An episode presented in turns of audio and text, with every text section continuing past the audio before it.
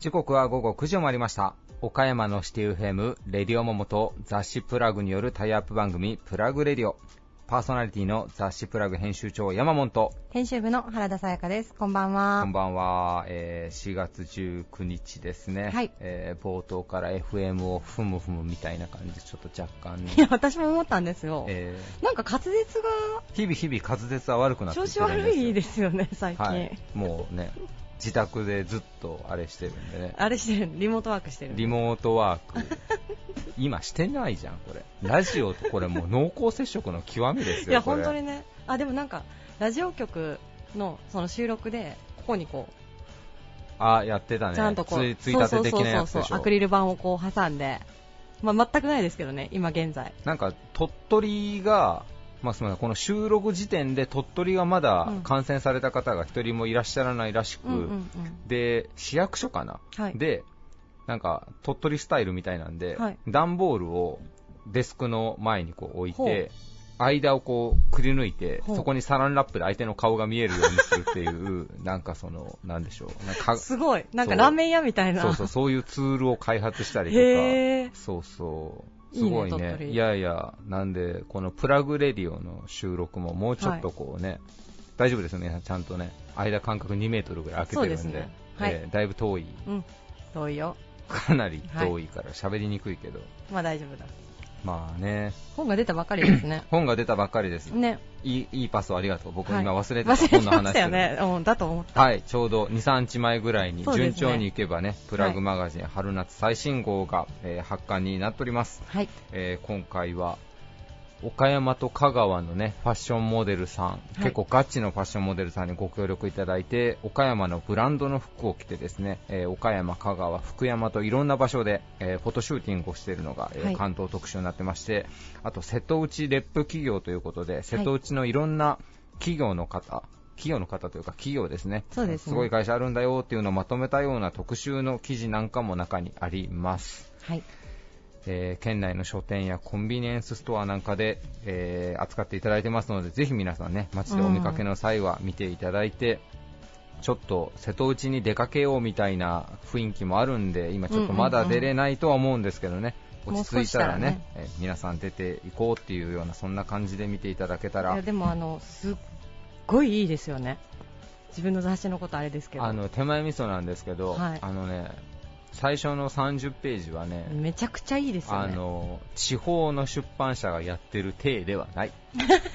もう言い切ったね。言い切った。言い切ったねこれは。あのこれも認めてもらえなかったらもうちょっともう泣く。そうですね。いやでもねやっぱりもうモデルさんのクオリティもすごいいいですしあのすごい強硬なスケジュールではあったけど超ワンデーショートトリップそうなんですよ。ワンデーショーもう1日で朝の6時から夜の8時までもう アホみたいなスケジュールです。予算がないんです予算が。ねいやでもなんかあの聞きましたけどうちのデザイナーにこう収録というかあの収録じゃないですね。撮影が終わった後にまあみんなでね撮影班全員でご飯を食べに行ったけどほぼ誰も喋ってなかったと いやちょうどそのデザイナーが来た時はもうみんなね一、回喋って疲れてたんですよ。ああそうだったんだ、ええもうみんなね結構しんどいんです。なるほどなるほど。打ち上げでイエーイっていう元気もないぐらいしんどかったんです。まあ、そういうのをちょっと見ていただければと。はい。はい。ですね。それでは行きましょうか。はいお願いします。はい。えー続いては岡山地元リーダーたちの思考を探るバリアスリーダーのコーナーです。誰もが知る有名企業から岡山の隠れたすごい企業まで約200名のリーダーの皆さんへインタビューをしてきました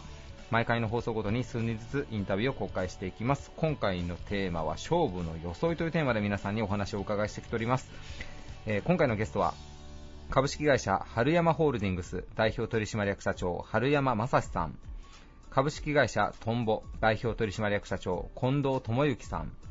黒住教教主黒住宗道さん。中島ホールディングス株式会社代表取締役社長中島元義さん。岡山信用金庫理事長桑田真二さん。株式会社中国銀行頭取加藤貞則さん。岡山トヨタ自動車株式会社取締役執行役員梶谷拓司さんです。それではお聞きください。以上フリートークのコーナーでした。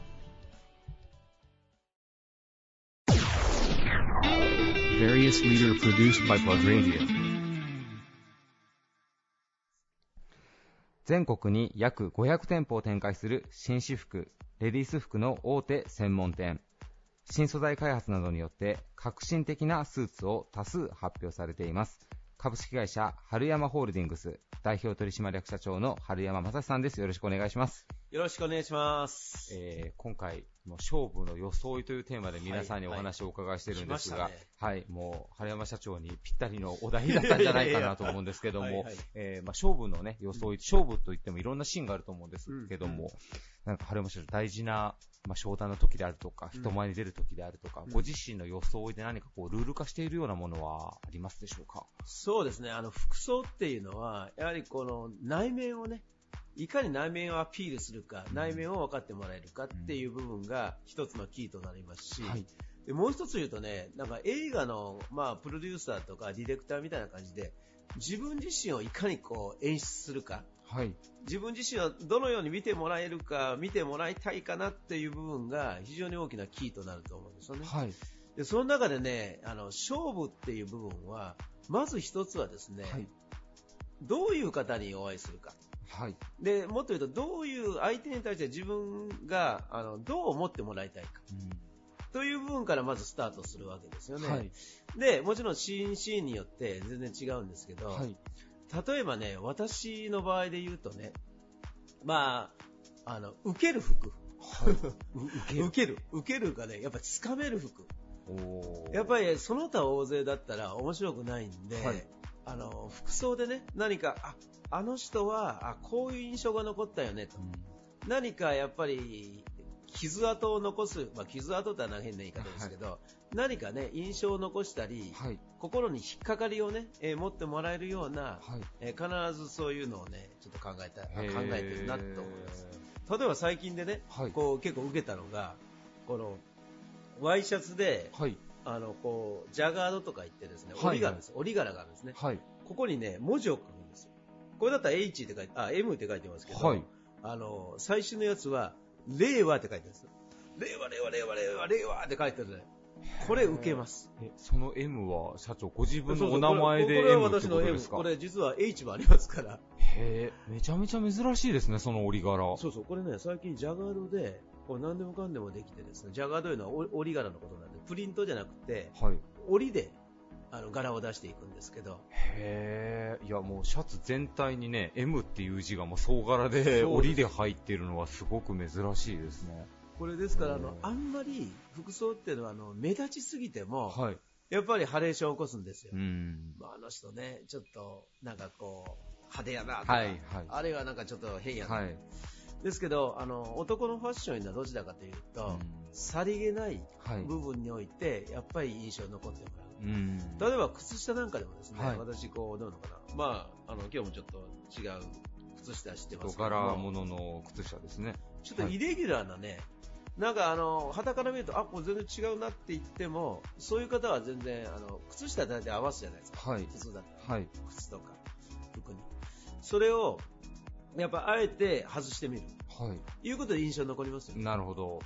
ですから、お客様にとって、お客様が相手にとってですね、うん、いかにこう自分を、まあ、あの、こう思ってもらいたいという印象を残す。はい。こういう部分で、まあ、驚いてもらったり、はい、おもろい服っていう部分が、やっぱり僕の中では勝負服かなと思います、ね、なるほど。なんかあれですね、江戸時代なんかだったらね、商人の方が、表地は普通だけど、裏地をすごい派手にしてたみたいなところで、見えないところのあれかもしれないですね。そうですね、日本人はそうで、うん、で岡山なんかでも、あの、祭り寿司って昔で言うとね、はい、あの、上は真っ白で、うん、下に具が乗ってたみたいな、はい、いわゆる普通にしてたら面白くなくて、うん、なんかこう、サプライズ。はいこうあ普通じゃんと思ってる時にえマジっていう印象の例えばギャップであったり、はい、こういう人だろうなって社長さんだとなんかかっちりしてるよねとか、社長さんだとなんかこう非常にあの真面目だよねっていう部分を、あえてなんか崩す、はい、でも全部崩したら、はい、この社長ちょっと変じゃねえかと、信用できるのっていうまでなるんで、はい、例えばワンポイントさっきの靴下であるとネクタイであるとかワイシャツの柄であるとか、そういう部分で崩していく。いう部分がまあ楽しいし面白いですね。なるほど。どっか。一箇所こだわりのものを持っていけば、ちょっとメンタル的にも強く、そうですね、向かっていけるかな人とは違うぞって言って、で、もう一つはやっぱりこう、服装っていうのは自分自身が、やっぱり楽しんだり、はいあるいは自信持たない。さっきの内面の、うん内面を外に出すっていう部分が服装の、まあ、はいポイントですので、はい。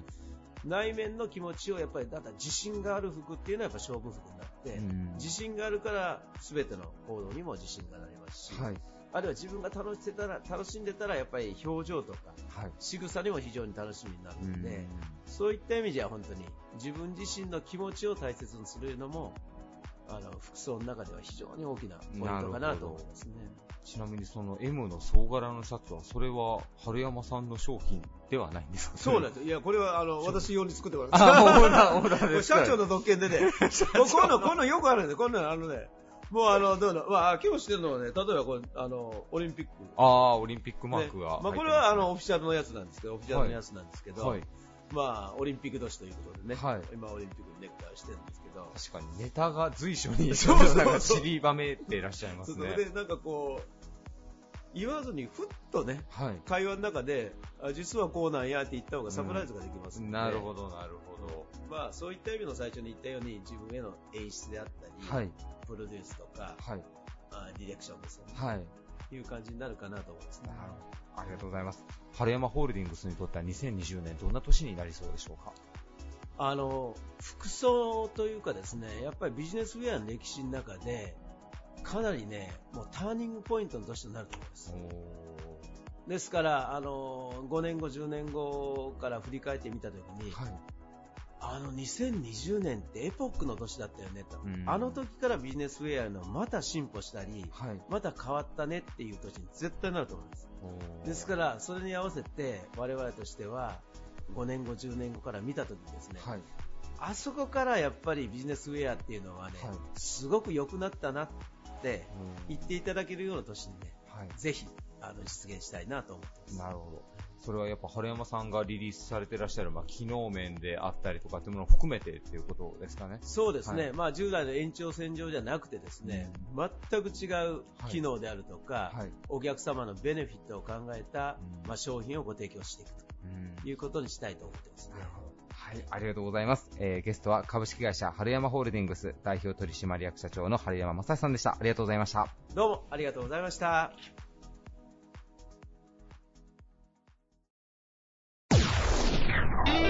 Various leader produced by Plug Radio.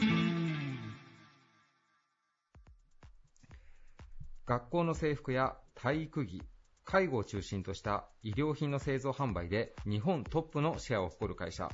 株式会社トンボ代表取締役社長の近藤智之さんです。よろしくお願いします。はい、よろしくお願いします。えー今回勝負の装いというテーマで皆さんにお話をお伺いしてるんですけども、はい。近藤社長は、えーまあ、大事な商談の時であるとか、あの人前に出られることも多いと思うんですけれども、はい何かここぞという時の装いのルールみたいなものはお持ちでいらっしゃいますでしょうか？そうですね。まあ私はやはりあの、制服のアパレルメーカーということで、まあ、ネクタイとポケットチーフとカフスリンクはいなんですけれども、はい。これあのオリジナルのですね、えーハウスタータン、はい。えートンボのタータン柄というのがございまして、はい。それのネクタイとポケットチーフとカフリンクスをつけてですね、はい。えーまあ商談に臨むと。はい。まあそれが勝負の装いということになりますかね。なるほど。えっと、プラグの方でも実は何度かそのオリジナルのタータンのお話っていうのは何度かしていただいてるんですけども、ええやっぱりもう、これは、まあ、社長もそうですけども、役員の方とか社員の方もそういう大事な時は結構皆さん、制服的に揃えるっていうようなこともあったりされるんですか？そうですね、私ども、やはりあの展示会とかですね、イベントがあるときには、やはり制服のメーカーですので、はい。えーまあ、何か統一感があるものというようなことで、まあ、男性はあのタータンチェックのネクタイ、はい。で女性はあのスカーフがありますので、はい。それを、まあ、あの身につけるというようなことが多いですよね。なるほど。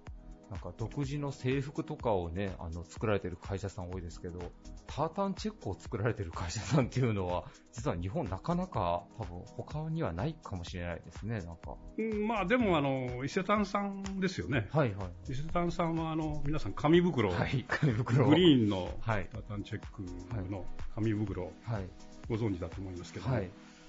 であれも、あの、私どもが提携している、うんロキャロンという会社のデザイナーの方がデザインしたタータンチェックで、へまあ、同じ会社のつながりがありーます。うんあとは、まあ、あの、ブルドックソースさんあたりもですね、はい。あの自分のところのオリジナルのタータンチェックなんかも作られてますし、へまあ、あの数社そういうところがあります。ん。ハローキティちゃんのキティちゃんのタータンチェック。キティちゃんのタータンですか？ピンク、ピンク色のですね。へえ、すみません、勉強不足です。それは、キティちゃんタータンがあるんですか？あります、あります。へこれも、あの、多分ロキャロン社のデザイナーがデザインしたタータンチェックーというようなことで、実はこの日本で、えーっと3月の1日までですね、はい。足掛け2年をかけて、タータンチェックの展示会が行われてまして、はい。最終は新潟県であのあったんですけども、たくさんの方が訪れてですね、そのタータンチェックというものも、まあ、あの皆さん、どういうんですか、こう馴染んでいただいたんじゃないかなというふうに思いますけれども、うん。なるほど。ありがとうございます。皆さんね、あの、多分検索したら出てくると思うんで、トンボさんのタータン、すごいおしゃれなタータンチェックなんでね、ぜひちょっとチェックしてもらえたらなと思うんですけども、あともう一つ今日実は、社長のコレクションの、ね、カフスのコレクションをちょっといくつか持ってきていただいてるんですが、はい、社長、150個ぐらいコレクションをお持ちだというふうに。はい、あの150個ぐらいありまして、はい。今日はまあいつも最近つけてるの中から20点ほど持ってきたんですけど、はい。大体あのスーツが根系のスーツが多いもんですから、はい。まあ、グレーのスーツ着ることもあるんですけども、そういう時はまあ大体あの根系のネクタイをしたりするもんですから、はい。まあ、カフリンクスも、まあ、根系のやつが最近は多いですよね。なるほど。なんか、そのコレクションを始められるきっかけみたいなものがあったりされたんですか？そうですね、まあ、あの洋服が好きということもあったんですけども、うんまあ、僕らのこの時代はですね、はい。バンジャケットが全盛期でしたから、はいはい。そのバンジャケットに続いて、日本で、えートラッドのブランドといったらハーバードというブランドがありまして、それは実も実はあの私どもの会社がやってたブランドでございまして、そうそうなんですよ。だから、まあ、あの最盛期には30億近い売り上げをしてたと思うんですけれども、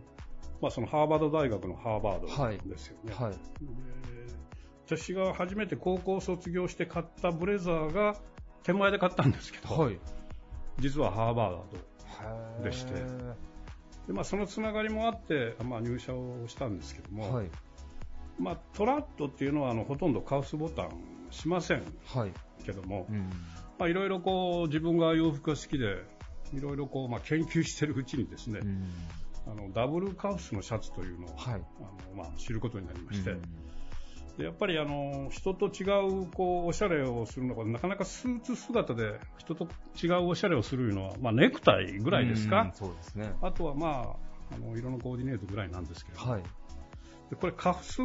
ンクスっていうのはあまりつけてる人がいないんで、うんそこからまあ興味を持ちましてですね集め始めたということになりますので、はいまあ、かれこれそうですね30年近くになりますかね。30年近く。はい何かこう、社長がコレクションに加えようと思うカフスの何か、すみません、これは興味なんですけど、なポイントってあったりされるんですか？物選びをされる際の。うんまあ、色ですけども、あまあ、あのいろんなのがありますんで、はい。まあ、例えばあの昆虫の素材のあの昆虫のモチーフにしたものもありますし、動物をモチーフにしたものもありますし、はい。いろいろあるんですけども、うんまあ、ちょっとあまりこう奇抜なものじゃなくてですね、はいオーソドックスなものということで、まあ、あとは時計あるじゃないですか、はい。時計は大体丸型と角型が多いんで、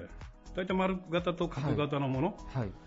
が多いですね、はい時計と合わせて、今日はちょっと違うんですけども、大体丸い時計をしたら丸いカフスをするとかですね、なるほど。角の角型の時計をしたら角の角型のはいカフリンクスをするとか、はい。そういうところでちょっといろいろこう楽しんでうんいたりするんですけど、なるほどまあ、人はあまり見てないと思うんですいやいやいやいや、素敵だと思いますね。皆さんやっぱスーツってどうしても差別化が難しいので、そカフリングスでね、ちょっとこう遊び心を出すっていうのは大事かもしれないですね。えーまあ、ちょっと面白いですよね、でもね。うん。いや、でもここまで150個もコレクションされてる方多分なかなかいないでしょでもあの、あまりこう場所を取らないじゃないですう。か、はい、はい。物がちっちゃいんでうんで、ケースを3つ持ってるんですけど、はい大中小と、はい。その中に入れてやれば、もう重ねておけばですねコンパクトになりますので、はい。まあ、あのたくさんコレクションあるんですけど、そんなにこう場所を取らないんで、うん。あの家内にも怒られることがないと。皆さんたくさんいろいろコレクションして。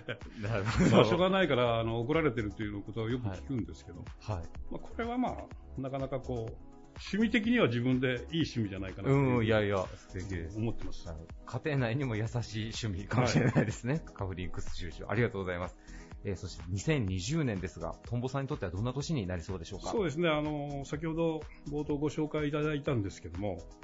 えー実は昨年の5月にですね、えーまあ、同業のお会社を傘下に入れまして、でその時点で実質的にはあの、まあ、ユニフォームアパレルとしては日本でナンバーワンの売り上げと約400億近くということになるんですけども、昨年はあの途中で、えー期の途中で、まあ、そういう形になったものですから、決算上はバラバラであのやってますので、はい。えー実質的に発表した数字はあのーナンバーの売り上げではないんですよね。はい。実は今期の連結決算からそういう数字を発表するという形になりますので、うんまあ、あー実際、えー2020年のお9月の決算では、あー日本ナンバーワンのおユニフォームアパレルメーカーという形になりますから、はい。まあ、そういう意味では記念すべき年にうんなるということだろうと思います。はい。でえーやはりあのこれからまあ人口が減少して特にあの生徒数が減ってきますので、はい。えーこれはまあどこの企業もそうでしょうけどもなかなか売り上げがあの厳しくなって特に我々あの学校の生徒さんたちを相手にしてますので、えーまあ、これから10年でですね、えー人口も大体生徒数も15%以上減ってくるという形になりますから、まあ、学校のユニフォームということではなくてですね、スポーツの分野に絡んだ、まあ、特に国体とかですね、はいオリンピックとか、はい。えーそんなイベントのですね、うんえーユニフォーム関係、はいまあ、そこについてもこれからチャレンジしていきたいうん。というふうに思ってます。で国体のユニフォームを今6件収めてまして、はい。実はまあい1位のあの納品しているメーカーがダントツなんですけど、はい。えーうちはまああの国体のユニフォームとしては2番目なんでまあ、あのやり始めて、うんあのまだあのどうですか期間がないんですけど、はいこれからまあ頑張ってはい。あのそこら辺もこう拡大していきたいなというふうに思ってます。はい。ありがとうございました。りがとうございましたえーゲストは株式会社トンボ代表取締役社長の近藤智之さんでした。ありがとうございました。はい、ありがとうございました。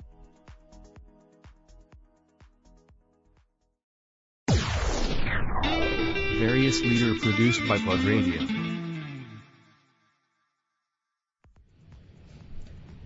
日の出を拝む日配を文字感謝を持って日々の生活を送ることを教えの中心とする立教206年の3世紀を歩む神道教団黒住教教主黒住宗道さんですよろしくお願いいたしますよろしくお願いいたします。今回もご出演ありがとうございます、ええありがとうございます。早速なんですが今回のテーマ、勝負の装いということではいお伺いしておりまして、あのー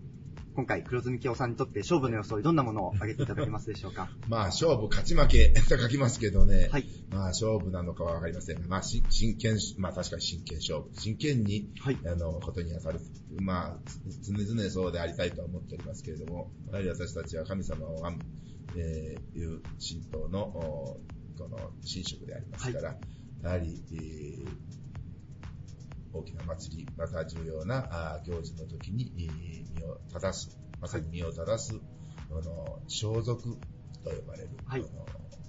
平安の時代からの日本人が、あまあ、特に平安貴族、う奥家様のあのしきたりではあるかもしれませんけれども、はい。そのお最高のおの衣装である、遺冠、側体、はい。あの冠、を身につけ、そして、あの、着物、着物を着て、そして、えー、帯を巻くと。い。う字を書くんですけれども、遺憾石体という、という、この、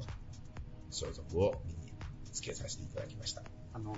今回来ていただいてるんですが、はい、あの、本誌でもご紹介させていただきまして、はい、まさに、あの、日本のというような服装かと思うんですが、はい、その、この服装の特徴みたいなところは、やはり平安時代から続くそうですね。昨年が、あの、平成から令和に、えー、天皇様が、あの、上位されて、はい、えー、即位なさっての御代替わりの年でしたけれども、はい、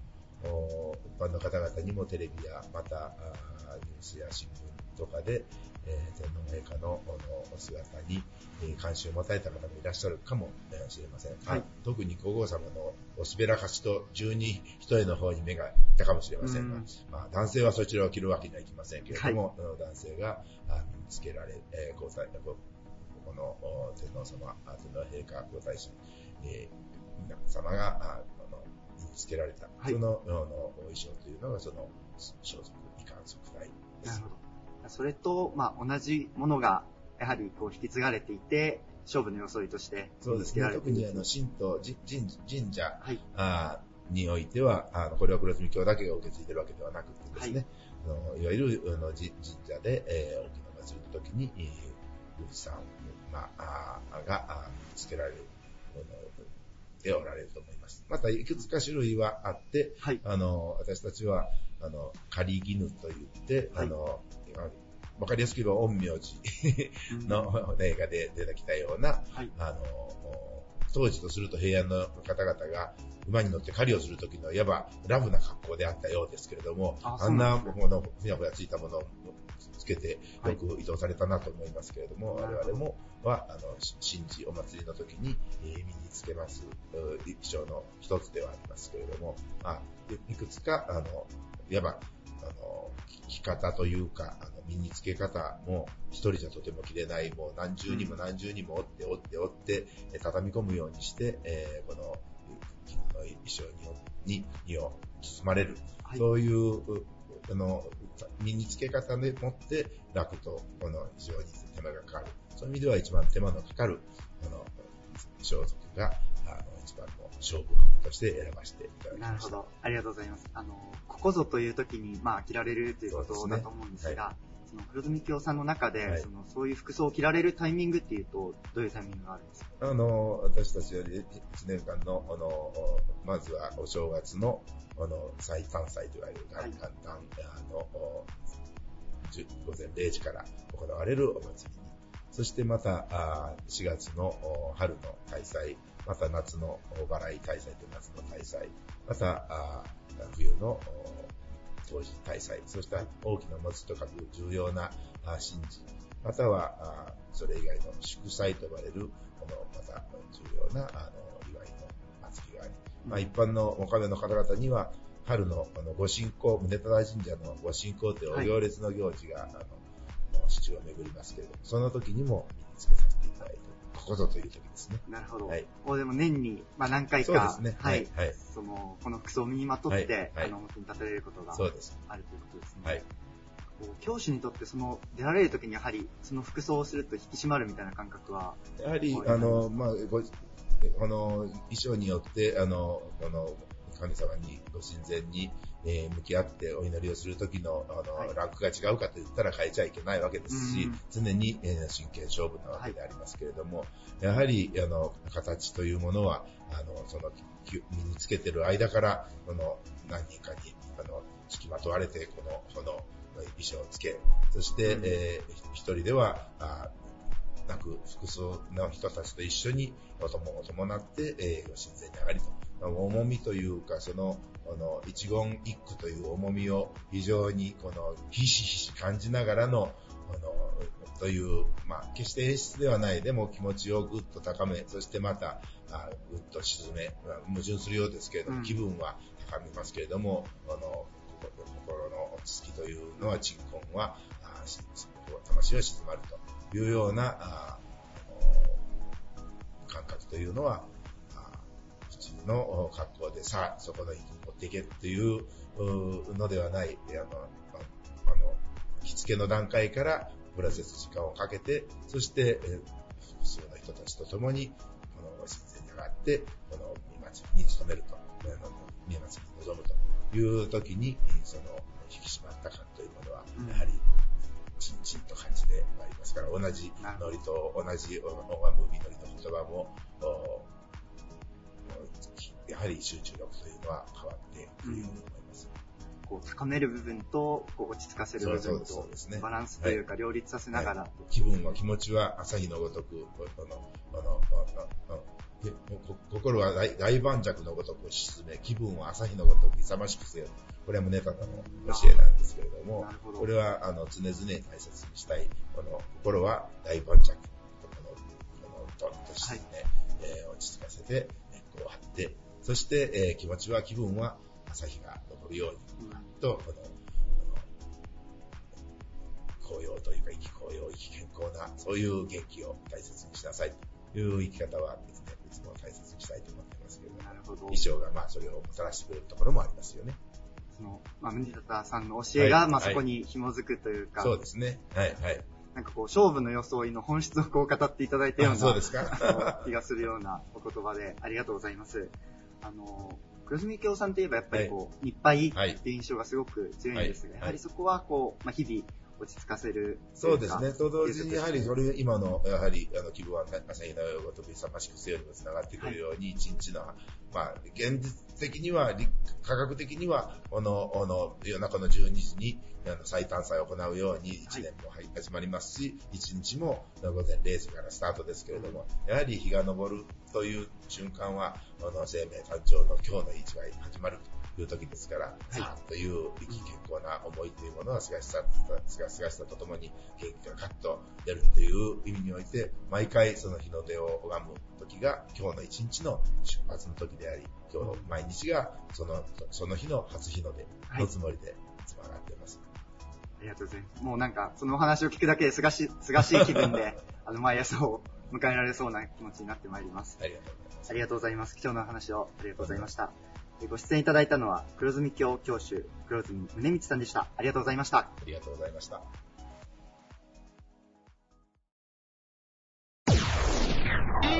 Various leader produced by Plug Radio.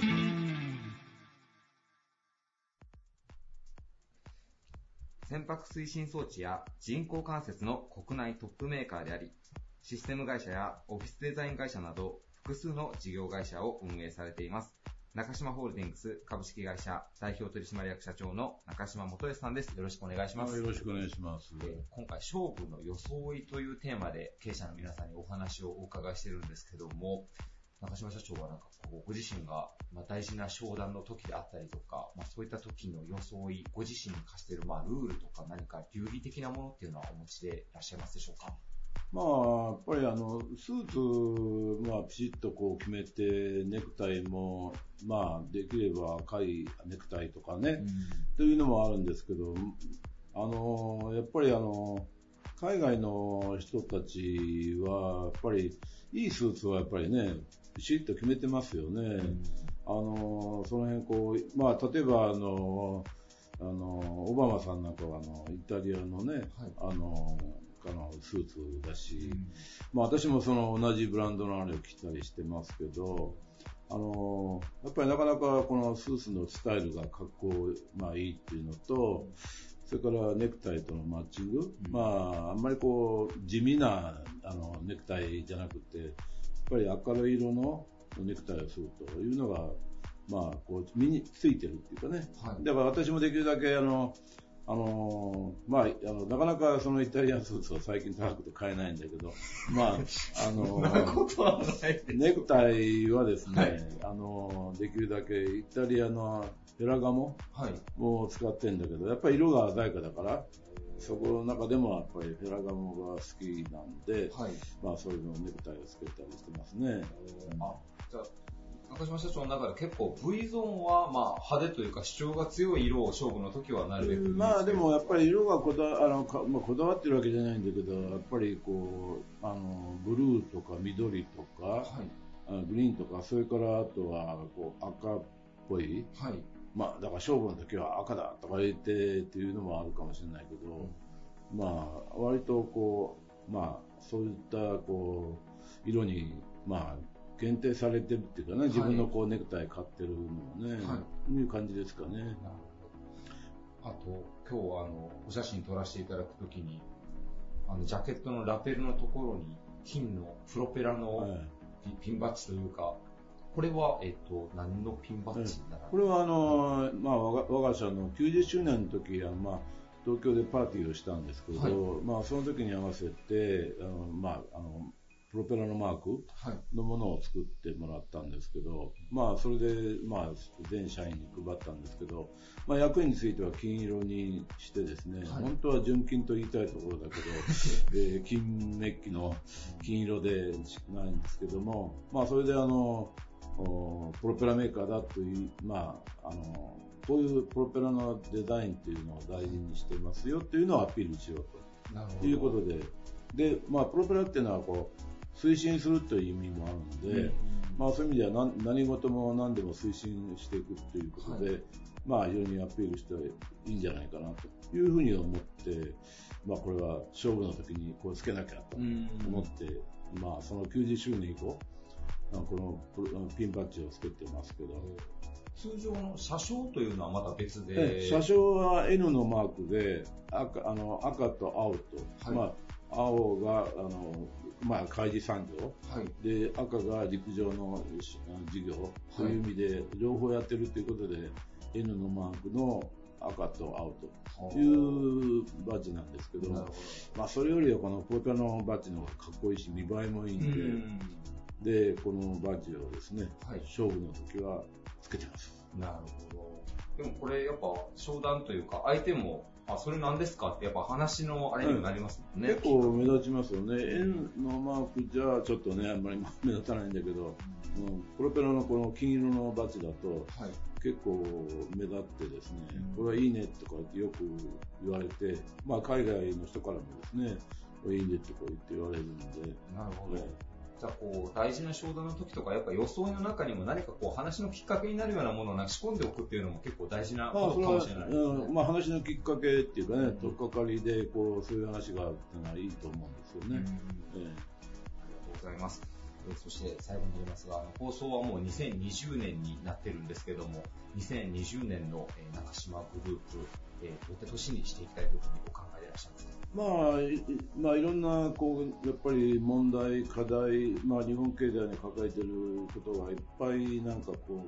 う、まあ、出てきてるような感じもするんですけども、で、よくこの日本経済はこの平成の30年間は停滞だったとこう言われるんですけども、今こそ出番はプロペラだと。えー、やっぱりこの世の中をですね、推進していくっていう、これからですね、まあ、令和の時代は、あの、前向きに、はい、まあ、進めていかなきゃいけないというふうに思いますけど。はい。ありがとうございます。今こそ、時代はプロペラだ。めっちゃいい言葉ですね。バックにはしない。全身あるのみということでございます。はい。ありがとうございました。えー、ゲストは中島ホールディングス株式会社代表取締役社長の中島元恵さんでした。ありがとうございました。ありがとうございます。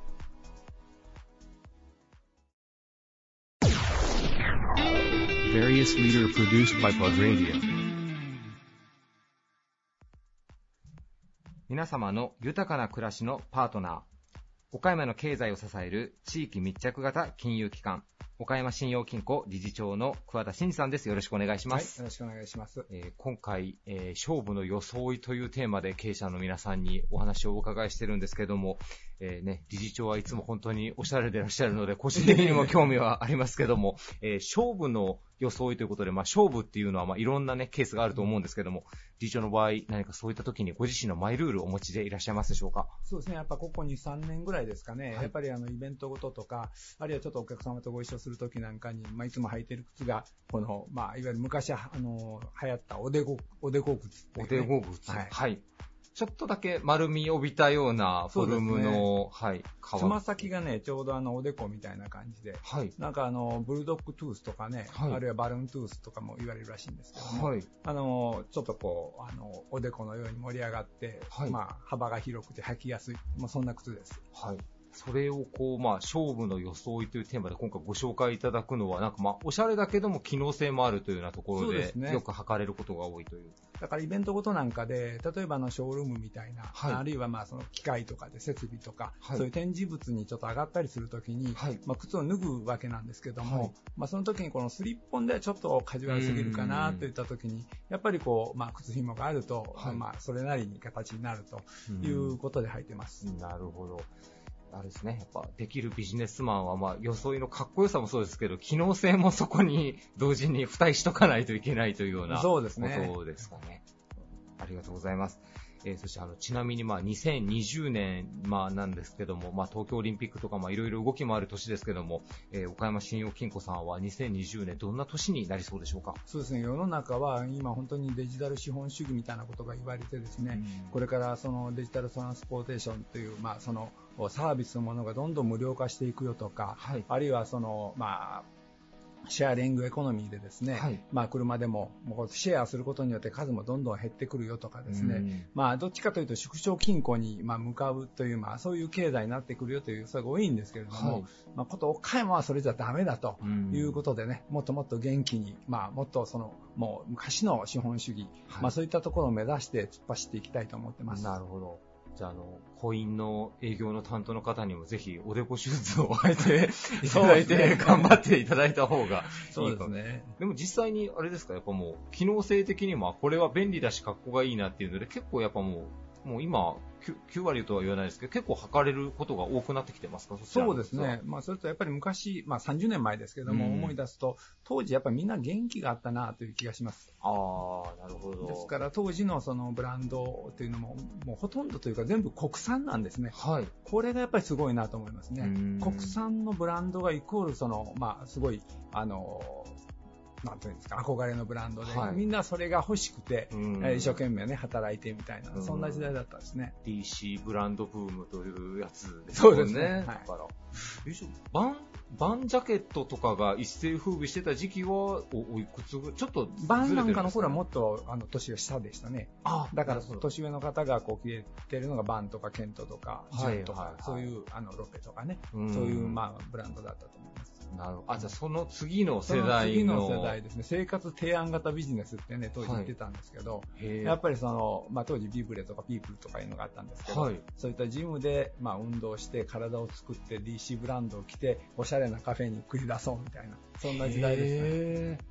なんかでも今のトレンドというか、今、ディベロッパーさんとかやってるようなことが、そのまま、なんかその時されてたってことなんですね。で、ね、まあ先ほどちょっとお話したように、当時はやっぱり国産というね、う国産ブランドが憧れのブランドっていうのがやっぱりすごいじゃないですか。なるほど。確かに。先ほど生活提案型って言われてましたけど、それをだから今、ライフスタイルっていう言葉に置き換えて いろんなところがしてるっていうことですね。まあ、でも、理事長なんかはそのおでこ手術を見ると、やっぱその当時のバブルの元気がいい時代もやっぱ思い出すというような。そうですね。地方都市だと、だし、それから年齢的にもね、そのバブルエコノミーとは前もゆかりもないわけですけども、やっぱ当時はみんな元気があったなという、そんな感じがします。うん、やっぱり今のまあ若い人、まあ、中にはね、もちろん優秀で元気な方もいらっしゃると思いますけど、やっぱあの当時を知ってる方たちからすると、やっぱ今の若者、少し元気ないなって感じられることはやっぱありますか？そうですね、先ほどの、まあ、いわゆるあの、物の形態が所有から使用に変わってくるぞみたいなことも言われてるんですけど、うんはい、あんな感じではなかったですね。やっぱりね、いい車乗りたいし、いい服が着たいしっていう。でもそういう欲求が強くないと、やっぱ向上心っていうのも芽生えないかもしれないですね。そうですね。まあ人口もどんどん増えてた時代ですからね。今年は、夏はやっぱりまた、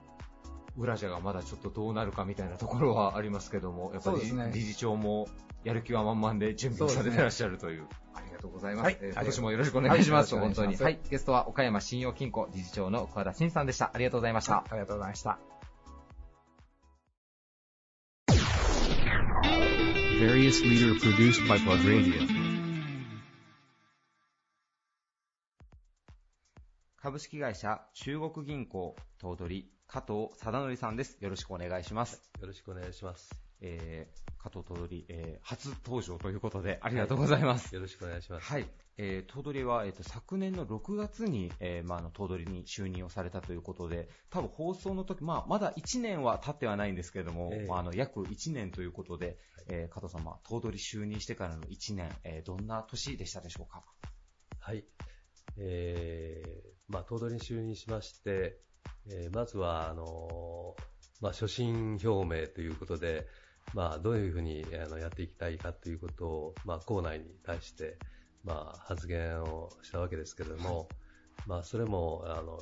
終わるか終わらないかといいますか、えー、それからすぐにですね、えー、皆様のこのご挨拶に、お客様の方にご挨拶に、えー、回りました。はい、で中国銀行はやはりあの岡山は主体ではありますが、えー、広島、それから、えー、香川、えー、それから兵庫、まあ、もっと言えばあの鳥取とかですね、はい、愛媛にも、えー、支店ありますし、大阪、東京。ですから、まあ、あのそういう面でいろんなお客様のところにご挨拶に上がるのに、えー、6月末から、えー、10月末まで、はい、えー、ほぼあの出て、はい、ご挨拶に回ってたいうような時期がありました。は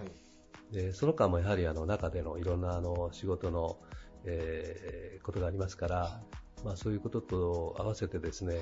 結構あの目まぐるしく、あの時間は経ったのかなという感じがしますね。取引先の数も多いですし、まあ、エリアも考えると、そのぐらいかかりますね、はい、ご挨拶。ですね。まあ、もちろんまだまだあのあのお会いできてない方がたくさんいらっしゃるので、はい、まだこれからも継続してですね、はい、えできるだけお会いしたいなとは思ってるんですが、まあ、とりあえずあの一一段落ということで、今はあの、えと中のね、えー、ことも含めて、えー、仕事をしているというような状況です。はい、ありがとうございます。えー、では、加藤徹に、えー、今回のテーマについて、えー、お伺いしていきたいと思います。はい、えー、今回勝負の装いということで、はい、リーダーの皆さんに、まあ、人前に出るときであったりとか、まあ、大事な商談のときであったりとか、まあ、勝負時に、まあ、ご自身でこうマイルールにされているような、えー、まあ、服装のアイテムとか、コーディネートなんかがあれば教えていただけたらということでお伺いしているんですが、はい、えー、加藤徹は何か勝負の時の装いのルールお持ちでいらっしゃいますでしょうか？勝負の時というふうに言えるかどうかは分かりませんが、あのー、やっぱり験担ぎではないないんですけども、はい、どうですかね、結果的にそんなことになってるかなと自分で思うのがですね、はい、あのー、今日もちょっとつけておりますが、はい、この、えっとですね、えー、ネクタイですね。で、文様は吉祥文様。それから色は、まあ、黄色、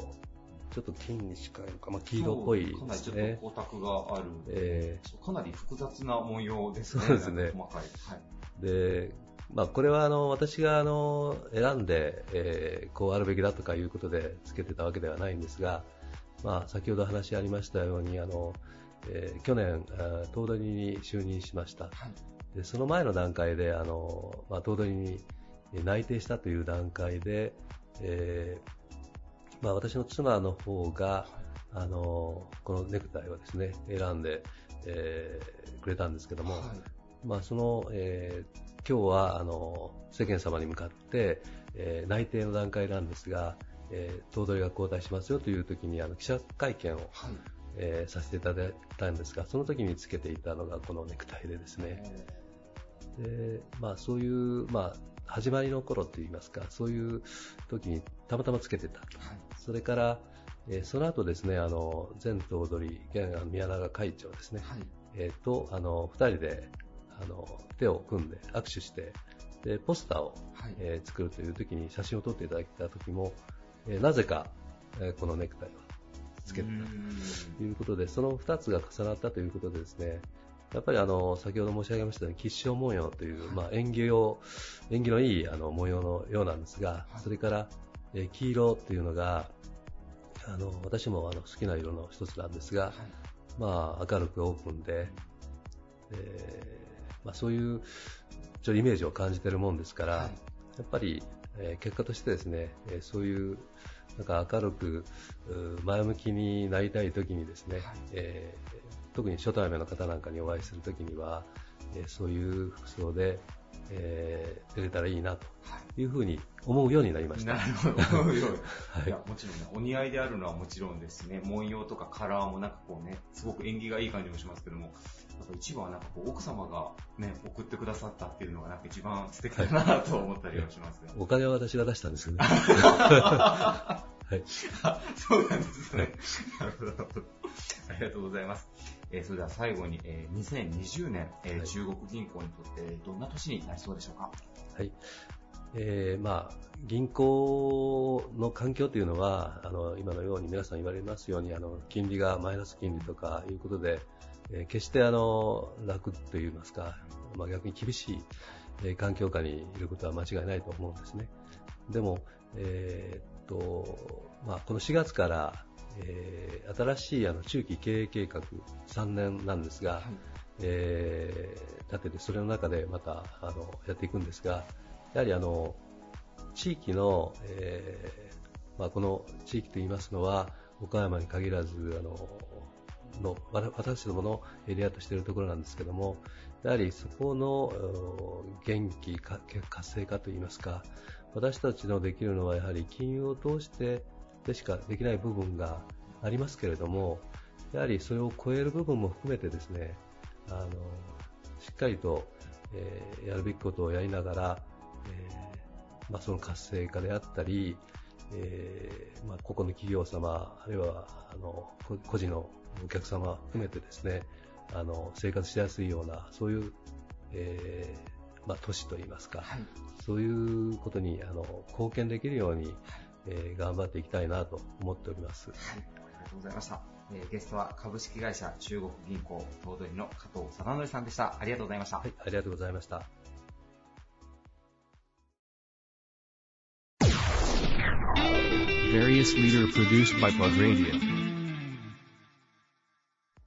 お客様一人一人のカーライフをサポートするトヨタ系ディーラー岡山県下に新車、中古車を含め17拠点を展開。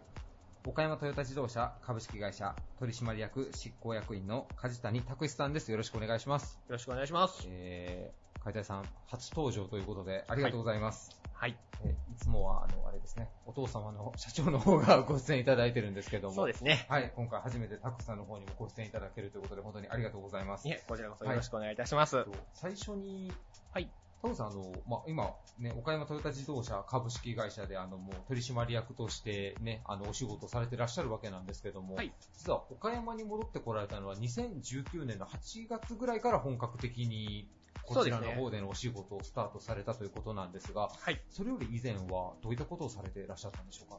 その以前なんですけども、私実は、えーと、大学卒業した後に、あの、トヨタのグループ会社にはなるんですけども、あの、トヨタ合成という、えーと、企業の方に勤めておりまして、はい、車の外装可食部品、あの、言ってみると、あの、ラジエーターグリルですとか、そういったものの、あの、開発の方、丸5年ほどさせていただいておりました。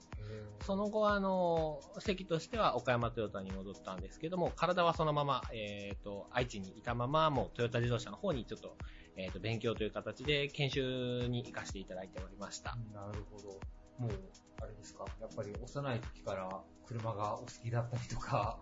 なんか、ゆくゆくは会社をみたいな、やっぱり意識でお勉強されていらっしゃったりしたんですかね？まあ、車が好きだったかというと、ものすごい好きというわけではないですけど、やはりあの、興味というものは持っていましたね。で、やはり、あの、大学進学する際も、あの、まあ、将来的には戻ってこなきゃいけないかなというような思いを持ちながら、まあ、えー、大学の進学先探したりということはしてた記憶がありますね。はいまあ、ずっとね、しばらく結構、まあ、名古屋でのお仕事は長かったということなんですけども、やっぱ、愛知県から岡山県に帰ってきて、まあ、ね、久しぶりの京都というか、どうでしょう？なんか少しちょっとこう様変わりしてるようなことも感じられたりもしましたか？それがですね、はい、実はあの、私今、岡山市で働いてるんですけど、はい、あの、岡山市で、あの、いろいろするというのも、実は初めてでして、はい、あの、高校までは倉敷の実家の方に住んでたので、実はあの、岡山も初めてのことばかりで、今これから岡山を知っていくという印象の方が強いですね。じゃあもう、ある、本当の岡山市内の新天地みたいな感じで。もうまさに、はい。まさにそんな感じですね、今。またね、ちょっと若い世代の方がね、岡山の免許に新しい風を吹き込んでいただくのをちょっと遠くから楽しみに拝見させていただきたいなと思います。ありがとうございます。はい、ありがとうございます。えっと、では今回のテーマについてお伺いしたいと思います。勝負の装いということで、はい、えー、経営者の方やリーダーの皆さんがご自身の装いで、まあ、大事な勝負の時、まあ、例えば商談とかですね、そういった時に何かこう気にされてる、まあ、ポイントだったりとか、流儀的なものがあれば教えてくださいというようなテーマで、えー、お話をお伺いしてるんですが、はい。海谷さんは何かこう、こだわりのポイントなんかはあったりされますか？私もともとあの、服に対してそこまで強いこだわりっていうのがなかったんですけども、はい、ただあのー、色については、はい、高校の時からやっぱりあの、ちょっとあの、濃いめの赤とか、はい、そういった色が好きだった、まあもうまさに会社の色もそんな色をしてるんですけど、というところがあって、普段は結構あの、青いシャツとか、青いネクタイが多いんですけど、はい、あの、ちょっと自分として気を引き締めたいなっていう時は、あえて、赤系統のシャツだとかネクタイっていうもので揃えるようにはしてますね。なるほど。今日もね、ちょっと赤系のネクタイに、えー、実はインブルーさんというね、岡山のあのデニムスーツのパイオニア的なメーカーさんがあるんですが、そちらのスーツを着用していただいてるんですけども、これは、実はあれですよね、このスーツは。はい、そうです。実はこのスーツは、あの、私のものではなくて、あの、社長のものですね。私自身は、あの、まあ、うちの会社の従業員の方の中にも、あの、インブルーさんのデニムのスーツ着られてる方おられて、はい、まあ、すごいおしゃれだな、いいなと思って、あの、戻ってきたからには一着作りたいなとは思ってはいたんですけども、はい、まあ、ちょっと今回こういうお話をいただいて、ああと思った時に、まあ、社長持っとるということだったので、はい、まあちょっとお借りしてこようかなというところで、今日はお借りしております。いいですね。親子でスーツシェアできるってなかなかないですね。そうですね。もう体型がそっくりということなんだと思います。いやでもやっぱりその地元のものをなるべくこう身につけようみたいな意識は、まあ社長は多分お持ちでいらっしゃると思うんですけども、タクさんの方もやっぱそういう意識は自然と。はい。あります。あの、まさに愛知で働いてる時って結構その会社の中を移動することが多かったんですね。はい、で、その時移動用に使ってたあの手提げバッグが倉敷ハンプ。まあ色も、それもまたあの、ちょっと濃いめの赤なんですけども、はい、倉敷ハンプのバッグ使ってまして、あの結構あの持ち運び、まあ、丈夫ですし、はい、結構いろいろ入ったりするので、あの積極的に宣伝も兼ねて使ってましたね。もちろんね、あの、お父様の海谷社長は長年にわたって岡山で街づくりなんかにもいろいろ取り組んでいらっしゃいますけども、やっぱそういう背中を見られて、タクスさんの方何かなるべく地元のことが PR できる場所があれば、極力そういうものを身につけて手に持ってっていうのは、もう社会人になった時から思ってらっしゃることを思いました。社会人になった時からというよりかは、やはり社会人になって2、3年経って、少し余裕ができてからですかね。やっぱり2、3年経つこ、2、3年経ってから、やはり少しあの、地元に戻る時のことを考えたりもするようになり始めましたので、まあそうなってくると、やっぱりどうしても、なんかちょっと、地元岡山をアピールできるものが、何か小物でもあればいいかな。あとやっぱりその、食事とか行っても、この岡山ならではの名産のとものっていうのはやっぱり、極力アピールしたりするようにはなってましたね、自然と。先ほどのそのデニムのカバンとかそういうのも愛知でも結構話のネタにもなったりされましたか？やはりなりますね。うん、あの、まあ、倉敷ハンプってあの、有名なあのロゴがついてるじゃないですか。はい。はい、まあそういうところ、ロゴがついてるんで、あ、それどうしたの？っていう風に聞かれて、まあそこから、もう聞かれたらこっちのもので、もうそ、そこからもういくらでも話は広げていけるので、それでは最後に、まあ、あの放送の時にはもう2020年になってるわけなん。ですけれども、はい。はい、2020年、えー、タクシさんにとってはどんな年にしていこうというふうにお考えでいらっしゃいますでしょうか？はい、あの、2020年、まずは、やはりあの、私まだ岡山戻ってきて間もないので、岡山のことにもっと詳しくなる。うん、そこを目標にやっていきたいなとは思っています。はい、ありがとうございます。えー、ゲストは岡山トヨタ自動車株式会社取締役執行役員の梶谷拓さんでした。ありがとうございました。ありがとうございました。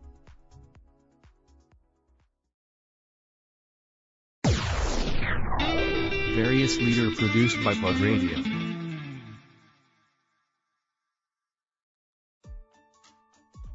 This radio produced by Okayama Premium Magazine Plug. See you next week.